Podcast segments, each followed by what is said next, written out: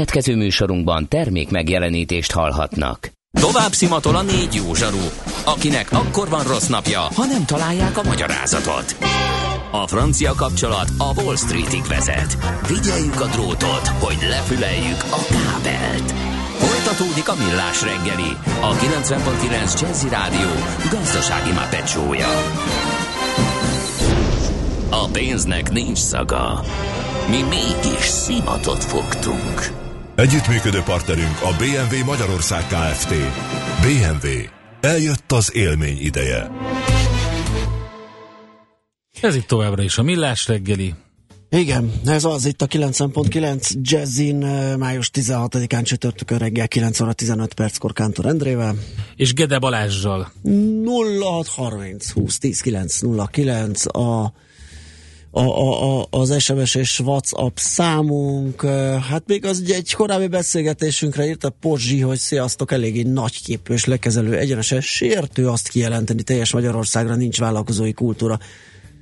Hát bár pedig akárhogy is nézzük, volt ott 41 nány év olyan szünet, ami miatt ezt bátran állíthatjuk. Nem csak vállalkozói és, kultúra nincs. És igen, ezt sok mindenféle más is hiányzik, és ezt nyilván elfelejtettük, de oda kellett volna képzelni, hogy akinek nem inge, ne vegye magára, aki tisztességesen és már egy fejlett vállalkozói szinten dolgozik, operál, üzletel, az értelemszerűen nem tartozik ebbe a körbe. Hát, de azért, nagy általánosságról beszélünk.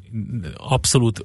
Pozsinak csak annyit szeretnék, hogyha ő egy hetet végig tud úgy mozogni, az ő vállalkozói szférájában, hogy nem találkozik olyan dolgokkal, amitől a homlokát a falba csapkodná, akkor gondolja át ezt. Nem arról volt szó, hogy ő nem kultúrált vállalkozó, hanem arról volt szó, hogy azért baromi nehéz úgy lavírozni ebben a közegben Magyarországon, hogy azért minden rendben legyen.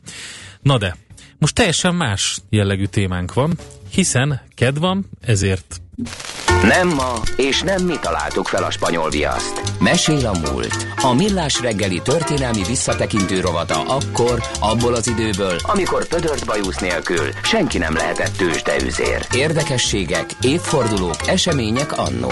Mesél a múlt. Így trédeltek dédapáink. Állandó szakértőnk, igen, Katona Csaba történész a telefonvonal túlsó végén. Szia, jó reggelt! Szervusztok, jó reggelt kívánok!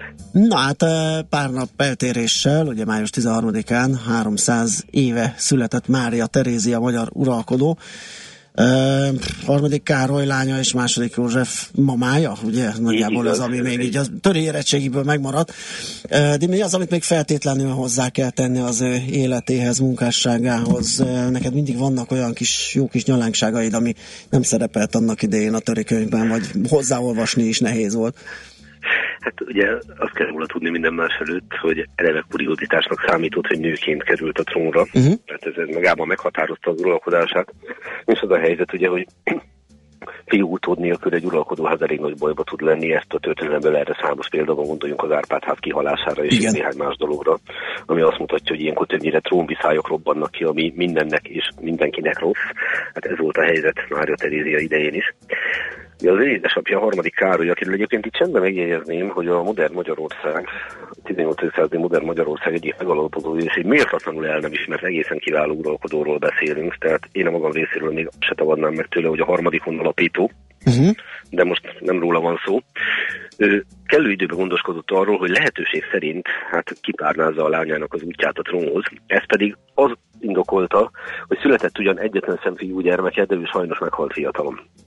És Ámbátor élete végéig reménykedett abban, hogy sikeresen fog egy fiúgyermeket nemzeni, de ez nem jött össze, és mivel okos ember volt, hát készült arra, hogy ha mégse sikerül, akkor ugye a lányának meg legyen a megfelelő módja arra, hogy tovább lépjen.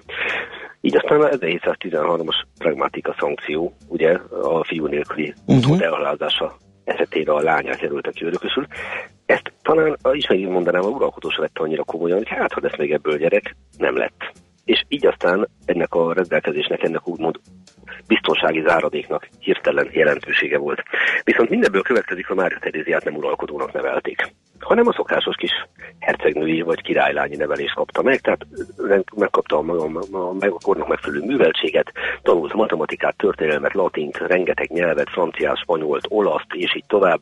Ezt megtanultották táncolni, sőt célba lőni, vadászni, de ismét mondom, nem uralkodónak készítették föl. Az egy más kérdés, hogy 1740-ben pedig az történt, hogy hát ő lett az uralkodó, és ekkor ő már férnél van. Van egy férje bizonyos Lotaringiai Ferenc, és itt vissza is utalnék hogy a Habsburg család ma is használatos nevére, mely szerint Habsburg Lotaringiai ház. Nem véletlenül. Aha. Addig ugyanis pusztán Habsburg házról volt szó. Azt kell tudni erről a házasságról és Lotaringiai Ferencről, aki egyébként 9 évvel volt idősebb a Mária Teréziánál, de a korban teljesen szokatlan módon, természetesen amellett, hogy az érdekek is megvoltak ebben, de szerelmi házasság volt. És ezt a szerelmi házasságot, annak rendje és módja szerint rengeteg gyermek kísérte, tehát ha jól emlékszem, 16 gyermekük született, aminek a legtöbb közülük fel is nőtt. És amire Mária Terézi uralkodó lett, addigra emlékezetem szerint már négy gyerekes családanya volt. És akkor azt képzeljük el, hogy a nyakába szokott az uralkodás minden létező mondja, ugye? Úgy, uh-huh. hogy közben családanya, és gondoljunk bele, hogy ma mondjuk egy egy hölgynek négy gyerekéről kell gondoskodnia, hát azt gondolom, hogy ez, ez ma főállásnak számít. Hogy hogy a fenében? Így van. Ez ma főállásnak számít. Igen, Na, ugye ez a láthatatlan munka. Erről van szó, miközben azt gondolom, hogy aki, aki olyan, tehát már nevel fel gyereket, akár csak az apai részről, mint jó magam, és az pontosan tudja, hogy ez a láthatatlan munka, ez mivel jár egy nő számára. Igen. Na most, akkor nyakába szakad még egy birodalom. nyakába szakad még egy birodalom, és mindjárt úgy, hogy ezt a nőjági örökösödést persze azonnal megpróbálják több oldalról megharapni, mert Bajorország már is bejelenti az igényét a Habsburg örökségre abban a minutában. A franciák azok kicsit óvatosabban járnak el, ők valamiért idézőjel nem találják azt a formulát, amivel egy uralkodónőt illetni kell, ezért nem köszöntik hivatalosan, mert hát ugye csak a férfi uralkodóra van a megfelelő formula. Ügyes, nem? Igen. Szászország az töri a fejét, hogy most éppen mit csináljon, hogy igen vagy nem. Második Frigyes pedig a poroszok jeles uralkodója, az bejelenti, hogy ő tulajdonképpen nagyon szívesen megtámogatja az ifjú hölgyet, csak hát Sziléziát megkaphatná cserébe. Na most az, ugye az egyik legiparosodottabb tartomány, hát Mária Terézia meg nem úgy van vele, hogy ezt odaadja, de Frigyes nem habozik és neki tud Sziléziának, ebből lesz aztán az úgynevezett osztrák örökösödési háború, ami mindjárt a nevében hordozza, hogy hát mi szakadt Mária Teréziára, és ez 8 éven át tartott 1740-től 1748-ig. És itt létrejött egy porosz-francia szövetség, ami azért mutatja a Teréziával szemben álló erőknek a nagyságát. Na de ez az a pont, amikor belépnek azért beszéljünk egy picit haza is. 1722-23-ban a bizonyos tevezetes törvényt a nőági trónörökösödésről azt már elismerte a magyar országgyűlés, tehát elvileg itt nincs probléma. De azért Mária Terézia biztos, ami biztos, 1741-ben királyá koronáztatik Pozsonyban, és itt egyébként mellett a következő szeptember 11-én konkrétan a Magyar Országgyűlés a következő szöveggel fordul. Magyarországról, a mi személyünkről, a gyermekeinkről és a koronáról van szó. Mindenkitől elhagyatva egyedül a magyarok hűségéhez és régóta ismert áldozatkészségéhez folyamodunk.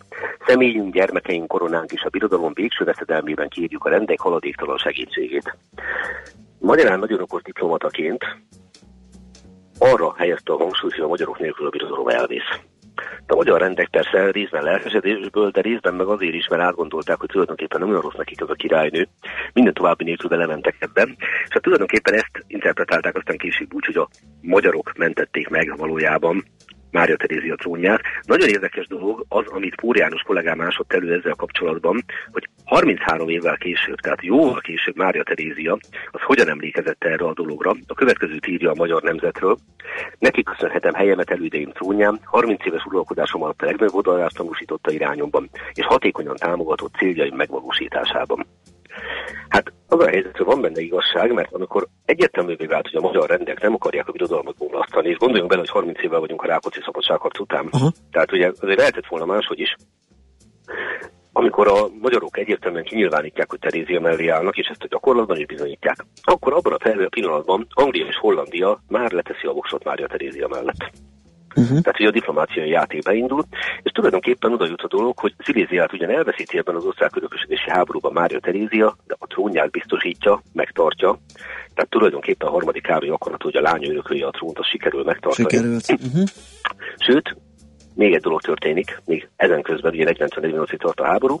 1745-ben a férjét, Lotaringiai Ferencet német-római császárra koronázzák, tehát egyben császárne is lesz belőle. Hmm.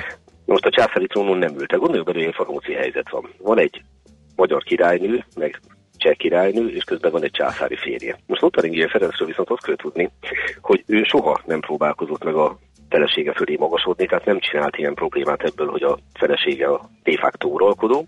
Ellenben ügyes pénzügyi vállalkozóként a háttérben ilyen gazdasági dolgokban tette a magáét, meg hát, ahogy említettem, azért a gyermeknemzésben is igen tehetségesnek bizonyult. Hm. Itt egy kicsit megvédeném Mária Terézia becsületét. Vannak róla ugye mindenféle ilyen szoftos pletykák. Igen hogy szerette a testőreit, meg a magyar testség azért jött létre, de egyetlen konkrét bizonyíték nincs rá, hogy valaha az életben másik férfira bármit tett volna, mint a férje. Aha. Tehát e, e, rengeteg pikáns levelezés maradt fönt ebből az időből. Ugye Mária Terézia egyik lánya, Mária Antónia lett ugye a kivé, később kilépett 16. Lajos felesége. Ez pontosan lehet például tudni, hogy ott nagyon komoly problémák voltak a házasság elhálásával mert megpróbálunk kultúráltan körülírni, ami szűk volt Mária Antóniánál, igen nagy-nagy bizonyult a 16. Lajosnál, és emiatt különféle gondok voltak, de se, tehát, és ugye másképp nem lehetett interneten, nem lehetett mobilon az ilyesmit megbeszélni, ezek az írásban maradtak föl, Mária Teréziáról semmi ilyesmiről nem tudunk, hogy ilyesmit tett volna tehát amivel utólag illették, csúfolták, unolták. Viszont kiváló uralkodónak bizonyult.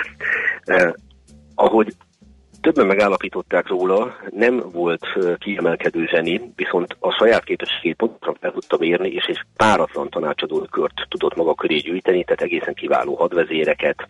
Gondoljuk például a Franz Wieterre, aki az iskolaügyet, vagy egy holland származású németalföldi Franz Wieterre, aki az iskolaügy terén intézte a reformokat, és legfőképpen Kaunicra, Kaunic hercegre, ugye, aki grófként indult, de aztán államkancellárként, gyakorlatilag külügyminiszterként ő volt az, aki az osztrák külpolitikát a kezébe vette, tehát elképesztően jó érzékkel választotta ki ezeket a nem feltétlenül arisztokrata származású embereit, uh-huh. és egy olyan szakértő gárdát tudott maga köré összegyűjteni, amiről megint csak a már idézett Pór János kollégám a következőt írta. Férfi körül soha nem alakul ki ilyen tekintélyes képzett tanácsadói gárda, nő körül is csak akkora kellő bölcsességgel van felvértezve. Mária Terézia tudott bánni a férfiakkal. Igen. Azt gondolom, hogy ez egy nagyon szép gondolat, és ez nagyon lényeges dolog, hogy valószínűleg neki volt egy elképesztő diplomáciai érzéke, hogy ezek az urak, ezek mindig készséggel álltak a szolgálatába, és megint csak hangoztatnám belépve a férjét is. Uh-huh. Tehát soha olyasmire nem volt példa, hogy, hogy Ferenc megpróbált volna az előtérbe kerülni. Igazán konfliktus a Mária Teréziának akkor volt, amikor elhunyt a férje 1765-ben, akivel nagyon, nagyon végig harmonikus házasságban élt, és élete végéig gyászolta, tehát már csak ezért is megvédeném az önői becsületét. Viszont a császár az nem más lett, mint a későbbi második József. Tehát a kalapos király, aki 1780-tól 90-ig Mária Terézia utolsó volt magyar trónon. Ő viszont folyamatos reformtörekvésekkel már császárként borzolta az édesanyja idegeit, tehát rendkívüli módon zavarta például Mária Teréziát, az alkotmányos monarchia fejét, hogy József gyakorlatilag ateista volt, hogy személyes találkozót akart keresni, volt erre a felforgató eszmék ugye, egyik atyával. Tehát ilyen jellegű konfliktusaik voltak, de azért ezt is sikerült úgymond kordában tartani, tehát ebből soha nem lett egy nyílt viszály, nem lett egy trónharc, és gyakorlatilag azt kell mondjam, hogy a Mária Terézia 40 éves uralkodása az méltó folytatása volt harmadik Károly uralkodásának, és hát tulajdonképpen József is a modern Magyarországot igyekezett megalapozni, ilyen értelemben folytatta édesanyja munkáját. Emlékezünk csak ilyen dolgokról, hogy teszem azt a kínvallatás eltörlése az állami eljárásokban, ami ma már teljesen természetesnek hat, tehát ez kellett ez hát akkor uralkodó. Így is van, és ez óriási reformnak számított abban a korban. Így van, és gondoljunk bele, hogy azért egy, egy 18. századi hímsovinista 18. Uh-huh. század, már bocsánat a kifejezésért, hogy, és hogy hogyan indul az ő uralkodása, és sikerült egy európai tekintélyű uralkodóvá lenni, akit egy idő után mindenki egyenrangúnak és tényezőnek tekintett, és nem csak az általa betöltött poszt miatt, hanem egyszerűen azért is, mert nyilvánvaló volt, hogy az személyes véleménye, a meglátásai, hát annak bizony megvan a magas súlya. Úgyhogy azt gondolom, hogy így 300 évvel később is emeljünk alapot már. Hogyne, hogyne, mindenképp. Csaba, nagyon szépen köszönjük, közben azt néztem, már is megvan egy októberi programunk, mert nagyon kíváncsiak vagyunk majd harmadik Károlyra tőled, úgyhogy azt néztem, hogy október 1 születésű, az egy vasárnap, úgyhogy a harmadik adásnap témáját akár le is fixáljuk. Nagyon nagy örömben beszéljünk róla. Tényleg egy Jó, szuper lesz. Figura, Így van. És még egy témát fel tudok akkor dobni, ez pedig nem más, mint Mária Terézia kedvenc lánya, Mária Krisztina. Nagyon jó. 1766-ban hozzáment Albert Száftesseni herceghez, meg elmondjuk, hogy ez miért külön téma, ne szeretkezünk el róla se. Semmiképp. Köszönjük szépen még egyszer. Szervusz, szép napot neked. Katona Csaba történésszel beszélgettünk a 300 évvel ezelőtt született Mária Teréziáról. Mesél a múlt rovatunk hangzott el. Kövesd a múlt gazdasági és tőzsdei eseményeit hétfő reggelenként a Millás reggeliben.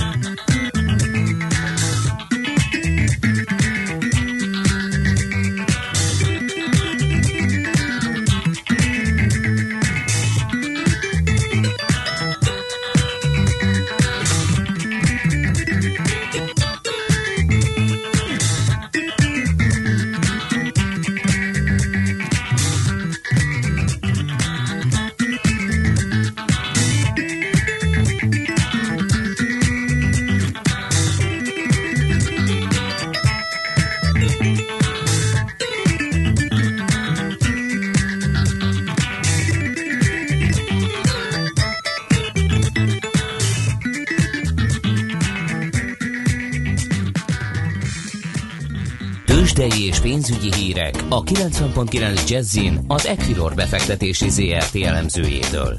Equilor, a befektetések szakértője 1990 óta.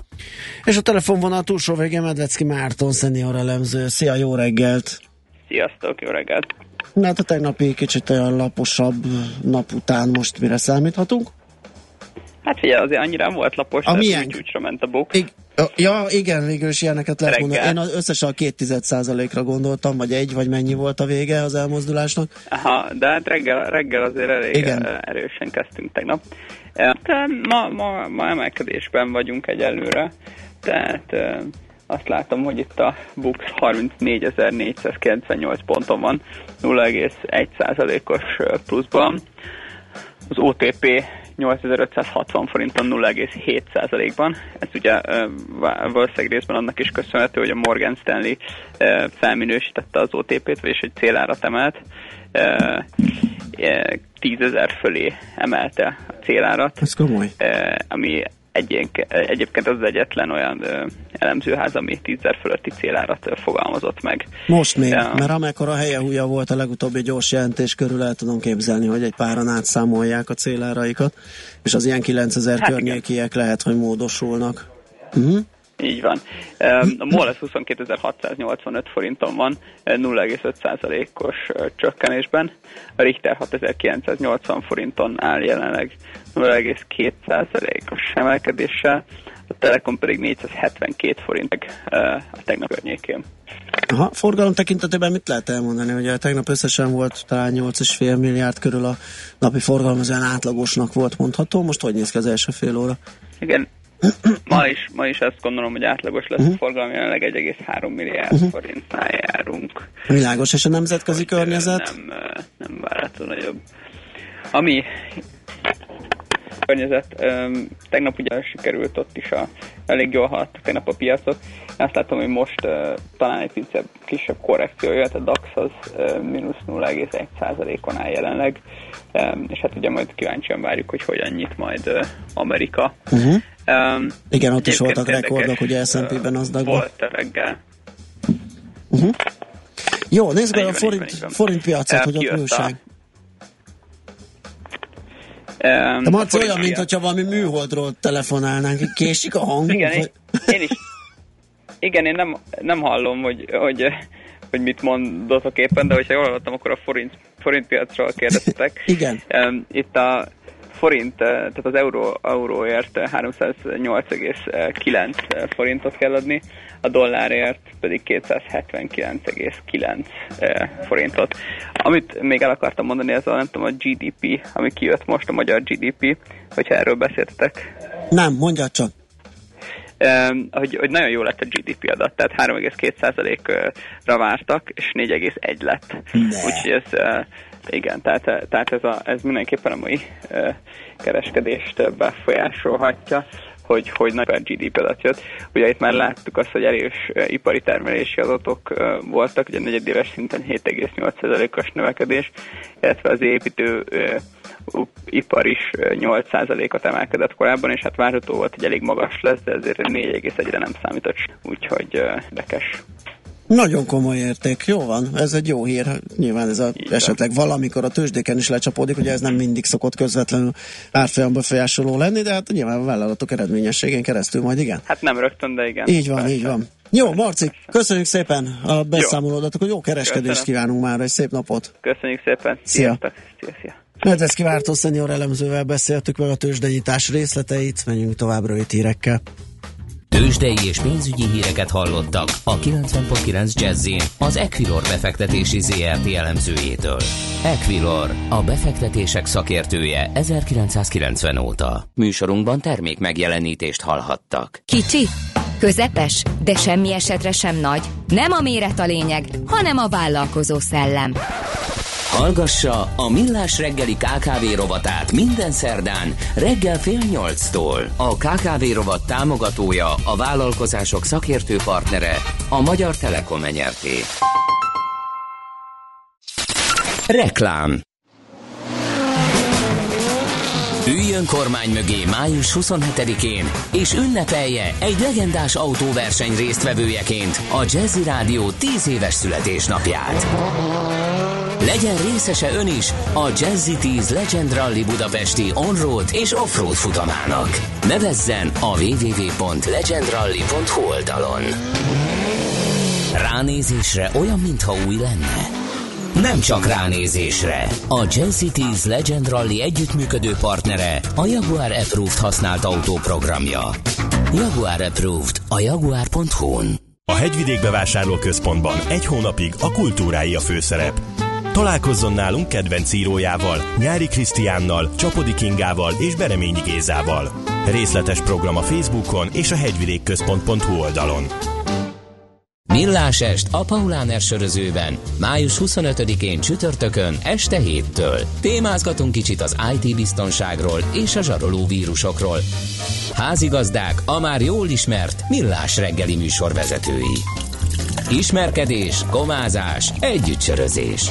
Belépő nincs, de előzetes regisztrációhoz kötött. Regisztrálni a millásest kukac jazzy.hu oldalon lehet. Asztalfoglalás a paulánersörház.hu oldalon vagy telefonon. A hangulatról az első környezettudatos pálinka márka, a Márton és lányai gondoskodik. 100% pálinka, 0% környezetszennyezés. A Millásest főtámogatója a City Taxi Budapest taxi rendelő applikációja. Reklámot hallottak. Rövid hírek a 90.9 Jazzin. Schmidt Anditól. Semmiképpen se fizessenek a zsaroló vírus terjesztőinek. Erre szólította fel a kibertámadás célpontjává vált számítógépek üzemeltetőit a szervezett bűnözés ellen küzdő brit hatóság. A megtámadott számítógépeken megjelenő üzenetek 300 dollárnak megfelelő összeget követelnek virtuális valutában. Egy amerikai számítógép biztonsági cég alkalmazottja elmondta, részben véletlenül, de sikerült megakadályoznia a vírus további terjedését. Több magyar cég is érintett a világméretű vírus támadásban. A Nemzeti Kibervédelmi Intézet tegnap több száz hívást kapott, bár valószínűleg sok cég hivatalosan nem ismeri el a támadást, attól tartva, hogy az eset miatt rossz fényben tűnne fel. Behajthatatlan 100 milliárdokról mondott le a NAV, az adóhivatal több mint 637 milliárd forint követelésről mondott le tavaly. Ez több mint négyszerese a 2015-ös lemondásnak írja a világgazdaság. Ezek az összegek olyan követelésekre vonatkoznak, amelyeknél a felszámolás során nincs megtérülés. A normandiai Le Havre jobboldali polgármesterét nevezte ki miniszterelnöknek az államfő Franciaországban. A 46 éves Edouard Philippe első feladata az új kabinet összeállítása lesz. Ennek tagjait ma nevezi meg a Párizsi elnöki hivatal. Kiemelkedő magyar részvétellel kezdődik holnap este a 70. jubileumát ünneplő Cannes Filmfesztivál. Három magyar alkotással és egy magyar részvételű koprodukcióval. A hivatalos válogatásban Magyarország vezeti a listát a meghívott filmek számát illetően a közép-európai országok közül. Mundrucó Kornél Jupiter Holdja című új filmje a Cannes Filmfesztivál jubileumi versenyprogramjában indul. A világpremiér május 19-én este lesz a fesztivál palotában az alkotók jelenlétében. A Jupiter holdja a kortársfilm legtekintélyesebb alkotóival együtt versenyez az aranypálmáért, amelyet eddig még sosem nyert el magyar film. Napos időnk lesz ma, de a középső és keleti tájakon kialakulhatnak záporok, zivatarok, megélénkül az északnyugati szél, a középső országrész kivételével meg is erősödik, és délután 20 és 25 Celsius fok között alakul a hőmérséklet. A hírszerkesztő Csmittandit hallották. Friss hírek legközelebb fél óra múlva. Budapest legfrissebb közlekedési hírei, itt a 90.9 jazz Budapesten a 77-es és a 80-as A trollibusz helyett a teljes vonalon, a 75-ös trollibusz helyett pedig az 56-osok tere és a Puskás Ferenc stadion között pótlóbusz közlekedik felső vezeték hiba miatt. Lassan lehet haladni a Budaörsi úton befelé a Sasadi úttól, a Gyáli úton a Könyves Kálmán körút előtt, a Láncidon Budára, az Adi Endre út kifelé vezető oldalát lezárták a Hunyadi utca és a Kossuth Lajos utca között, mert felújítják a villamospályát. A 42-es villamos helyett a teljes vonalon pótlóbusz közlekedik. Pongrász Dániel, BKK Info. A hírek után már is folytatódik a millás reggeli, itt a 90.9 jazz Következő műsorunkban termék megjelenítést hallhatnak.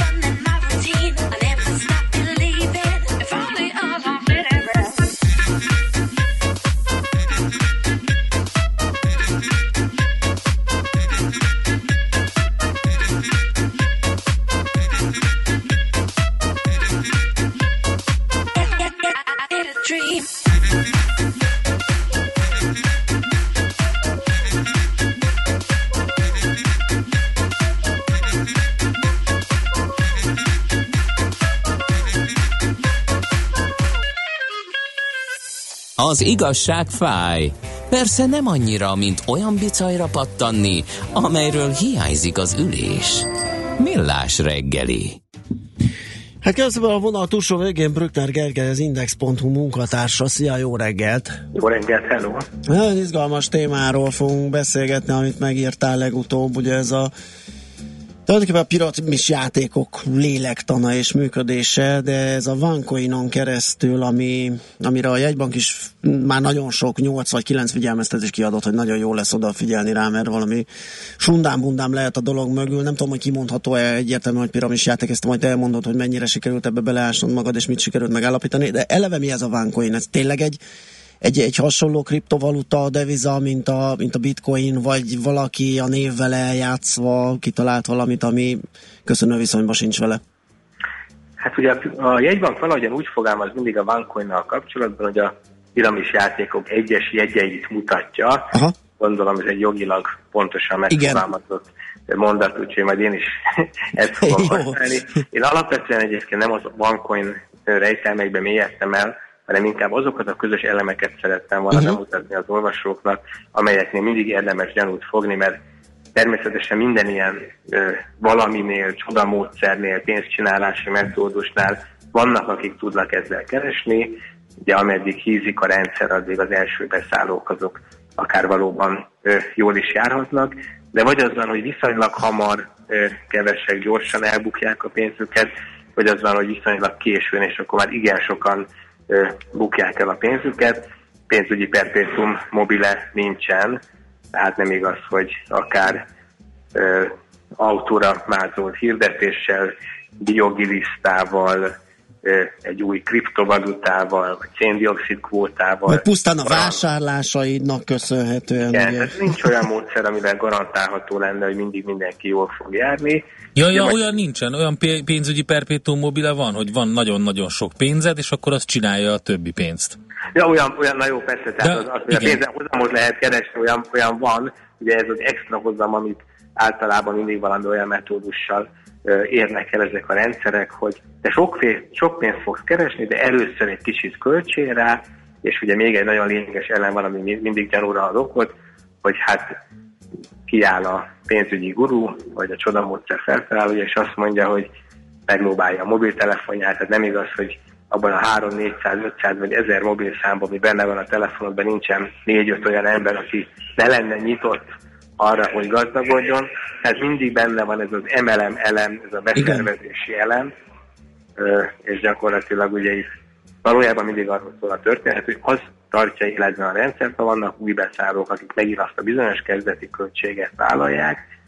És hát az az érdekesebb, hogy nagyon ritka már az ilyen tribuszerné jellegű klasszikus piramisjáték, hogy add ide a pénzedet, és én valami fantasztikus 30-40 százalékos hozamot fogok arra évente keresni. Sokkal jellemzőbb az, hogy az MLM hálózatoknak, amelyeknek tényleg vannak ilyen termékértékesítési jellegei, hogy MV-t, nem tudom, tappant mosószer, egyfajta ilyen multilevel marketing hálózatban értékesítenek emberek. Tehát valamilyen árut próbálnak összekombinálni valójában egy pénzügyi jellegű ígérettel, és akkor az történik, hogy hát ökológiai lábnyomtól tudod mentesíteni a világot, uh-huh. ez valami nagyon pozitív üzenettel, vagy nem kell a bankoknak a extra haszonját neked finanszírozni, tényleg milyen sikeres a bitcoin. A OneCoin is egy ilyen kriptovaluta, a rendszer az kiiktatja azt a sok haszonlesőt, aki a közvetítésért pénzt ér el. Csak ugye az a nagyon nagy különbség a bitcoin és a OneCoin között, miközben én a bitcoint is azért alapvetően egy nagyon kockázatos terméknek tartom még jelen fázisában is. Elsősorban az árfolyam ingadozása miatt, mert hát kevésbé ö, merném azt mondani, hogy én átlátom az egésznek az informatikai hátterét, ebben a szakemberek nagyon pozitívakat mondanak, hogy az egész hogy működik, vagy hogy íródik jóvá mindig mindenki számára az, hogy pontosan mekkora pénzügyi ereje van. De a OneCoin annyiban mindenképpen egy korlátozottabb felhasználási lehetőséggel bír, és erre nagyon sokszor figyelmeztetett már a jegybank, hogy miközben a bitcoin fel lehet különböző internet kávézóban, akár termékértékesítésnél, még olyan automata is van, van olyan azt hiszem például Cugban, Svájcban az adminisztratív ügyintézésben is lehet bitcoinnal fizetni, vannak valódi felhasználásai. A OneCoinban minden jövedelmednek a felhasználása, az csak ezen a rendszeren belül értelmezhető. Tehát, hogyha egyszer borul a bivi, vége ennek a történetnek, akkor hát az, akik akkor rendelkeztek OneCoinokkal, azok Hát, hát ők pórul jártak, de ez nem egy egyedülálló történet, épp a minap dőlt be az egyik ilyen, hát ilyen kupon, ugyancsak ilyen virtuális kupon cég, és ennyi, elszállt vége, nincs. Igen, egészen ijesztő és bizonyos szempontból persze megnyugtató olvasmány is a, a befektetői figyelmeztetések című menüpontja az MNB-nél. Azt lehet látni, hogy ABC le, körülbelül egyszerre 80-100 ilyen pénzügyi játék, vagy nem felügyelt, nem szabályos betétgyűjtés, külföldi hatóság által leadott figyelmeztetés van. Tehát ugye sajnos egyáltalán nem egyediek ezek az esetek, van amelyik hosszabb életű, van amelyik külföldön sikeres, itthon kevésbé, de időnként mindig felmerül egy-egy olyan, ami ami hát rendesen megtépázza a kiszékeny Igen, de ez nagyon furcsa, ugye, mert, mert pont amiket most is itt elmondtunk, hogy abból is kiderül, hogy nagyon jól definiálhatók ezek a, ezek a zsiványságok, tehát viszonylag jól felismerhetők, vagy legalábbis, ha nem is százszerzek biztonságot, de legalább a gyanút felkeltheti bennünk. Ha már gyanús, akkor már a pénzünket nem teszik oda, akkor hogy a felébe esik bele még mindig napról napra ennyi ember ezekbe? De nagyon professzionális metódus, tehát mindig megvan az a schematika, megvan az a jogi védelem, ahogyan ezeket fölépítik, van valahol egy nagy ötletgazda, aki jellemzően külföldön van, akik már Magyarországon terítik, ők más jogi megítélés alá esnek, mert ők már játékosok. Uh-huh. Valójában szervezők, mert ennek a piramisnak, vagy ennek a hierarchiának a tetején vannak az adott országban, de azáltal, hogy ők már egy valamilyen más országban induló ilyen pénzcsinálási módszernek a a, a beszállói, vagyis a játékosai egészen más a jogi megítélésük, mint hogyha ők szervezők lennének. Uh-huh. Tehát ebben a kiskapuban ö, indul eleve el a történet, és aztán ők hát rengeteg nagyon professzionális ö, pszichológiai, vagy ilyen célsztrükköt alkalmaznak, csillagó, villogó, hatalmas stadionokba összegyűjtik ugye a, arra rábeszélhető embereket, nagyon sok sikertörténet elhangzik, luxusautó, exotikus út, csillagás, csillagás, és tényleg sokan a hatása alá kerülnek, uh-huh. még ha esetleg gyanakodnak is, azért azt mondják, hogy azt a relatíve kicsi összeget, 500 eurót, 30 ezer forintot, 40 ezer forintot esetleg érdemes megreszkírozni, hát ha valóban tudom teríteni, az is lehet, hogy valaki teljesen tudatosan tudja, hogy mibe száll be, de azt mondja, hogy hát ha én még abban a fázisban vagyok ebben a történetben, amikor haszonélvezője tudok lenni. Tehát ilyen szempontból lehet ez egy racionális döntés is, hogy uh-huh. Tisztában van vele, hogy ez micsoda, de azt hiszi, hogy ő még az lesz, aki, aki nyer rajta.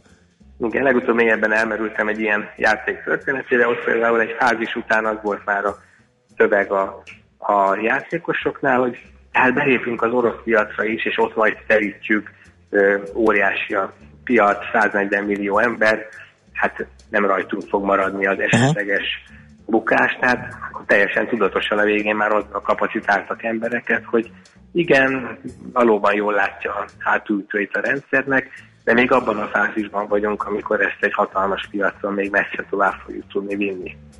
Jó, hát nyilván ezek már privát beszélgetéseken hangzanak el, mert a látványos PowerPointos prezentációk azok mindig teljes meggyőződéssel sugalják, hogy ez egy működőképes rendszer, van értékteremtés, és hát általában jól meg van keverve, tokenek, jutalmak, visszaírások, mindenféle valójában bonyolult hókusz-pókusz, és hát nem is feltétlenül értik a játékosok, hogy hogy épül fel az egész rendszer, de hát annyira meggyőző, és ugye aki beszél róla, az előtte a Ferrari gurult be a sportcsárna parkolójába. Hát ennek működnie kell.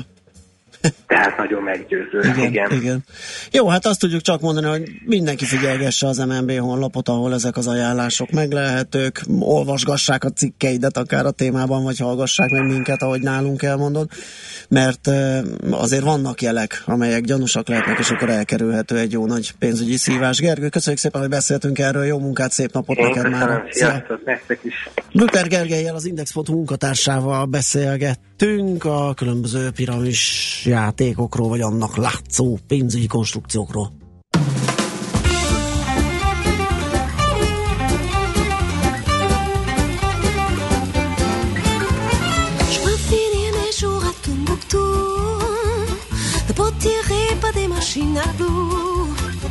Moi je veux être tripé, triplement fripé, fripé comme triplette belle huile.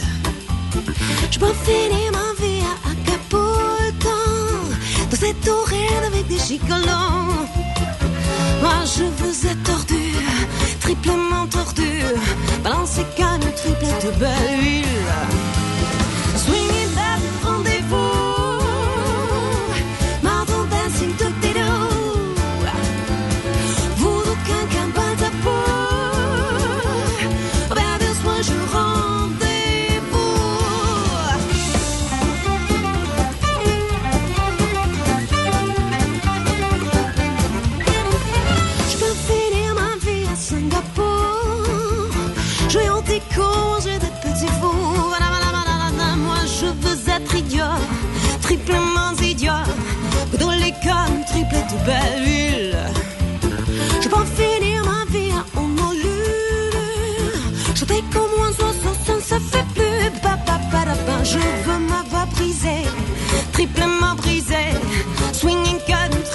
Belle ville. Allez les filles, allez, swinging belle rendez-vous.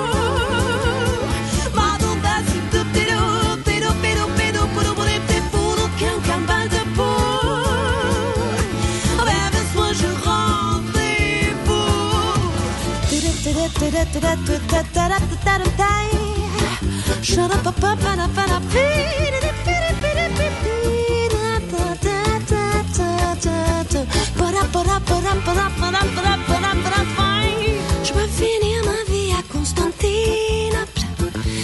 Trop de faire des rimes en noble.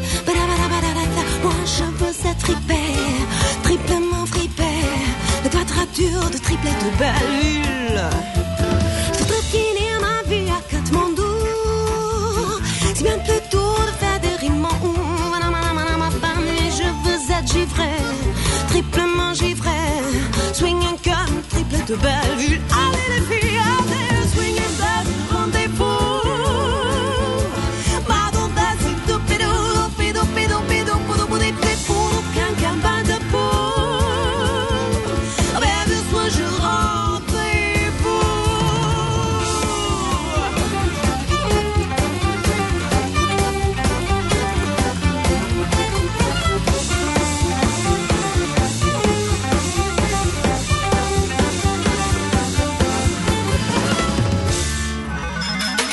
szerencse fia vagy?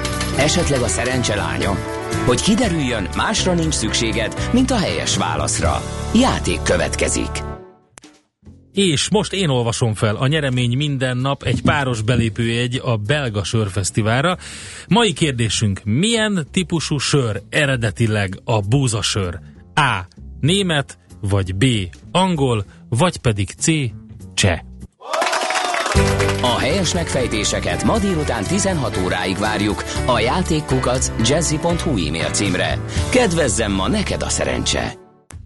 Szegény házit rólunk már el is búcsúzott, én is azt hittem, hogy már vége az adásnak, én azért a... fe, feledkeztem. Figyeld, figyeld, én meg azt hittem, amikor mondod, hogy most én olvasom be. Azt hittem a híreket, már akartam adni ne. a papírt. Közben szegény, házi, csak azokat a szegény házit rólunk itt végigírta az SS falat, és Ilyen. ment az adás, nem tudtuk be, hmm. beolvasni.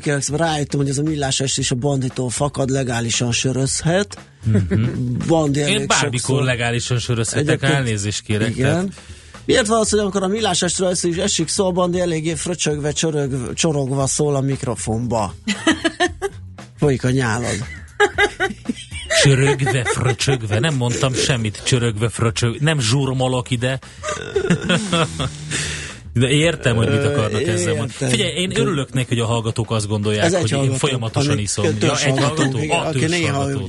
ráakad valamelyikünkre, és Ez nagyon ilyen. durván kiosztja. Hát most te kaptad. De hogy is, én ezt nem veszem, én ezt bóknak veszem. Jó van, Abszolút. akkor jó van. Hello, halára ijesztett ez a szám. Már nem ez, hanem az az előtti, hogyha jól rémlik, mert 934-es az SMS, amikor bejött az elején a vibráló hang, azt hittem, bekrepált a mosógép, írja Angi. Hát igen, okay. igen ez... Van, vannak ilyen, ezek érdekes zenék. De utána milyen jó, nem? Az a szembesülni, hogy nem a mosógép én azt gondolom, hogy mehet. Mehet. mehet. Mehet. Ne húzzunk ki belőle semmit? Szerintem Valamit ne. írjál még mellé, és akkor az úgy most már mehet tényleg. A végét megnéztem, a venezuelai az nagyon durva, de hát tudjuk, hogy mi a helyzet ott az olaj kapcsán. Kérem, elfogyott az időnk, úgyhogy búcsúzunk, átadjuk a terepet Schmidt Andinak, azért is van nála a friss, híres kötet, mert hogy azt elolvassa nektek. Tehát ő jön a hírekkel, azután jó sok zene, Happy Hour, önkényes mérvadó, és a gyönyörű napsütés 20 20 20, 20, 20 25. 20. Na, körülbelül akkor a maximális hőmérsékletet. Szép napot nektek, sziasztok! Műsorunkban termék megjelenítést hallhattak. Már a véget ért ugyan a műszak, a szolgálat azonban mindig tart, mert minden lében négy kanál. Holnap reggel újra megtöltjük a kávésbögréket, beleharapunk a fánkba és kinyitjuk az aktákat. Addig is, keressetek minket az arcaktákban, a közösségi oldalunkon. A mai adás podcastjét pedig holnapunkon. Millás reggeli, a 90.9 Jazzy Rádió gazdasági mapetsója. Ha csak egy műsorra van időd idén, tégy róla, hogy ez legyen az. Csak egy dolog lenne még. Együttműködő partnerünk a BMW Magyarország Kft. BMW. Eljött az élmény ideje.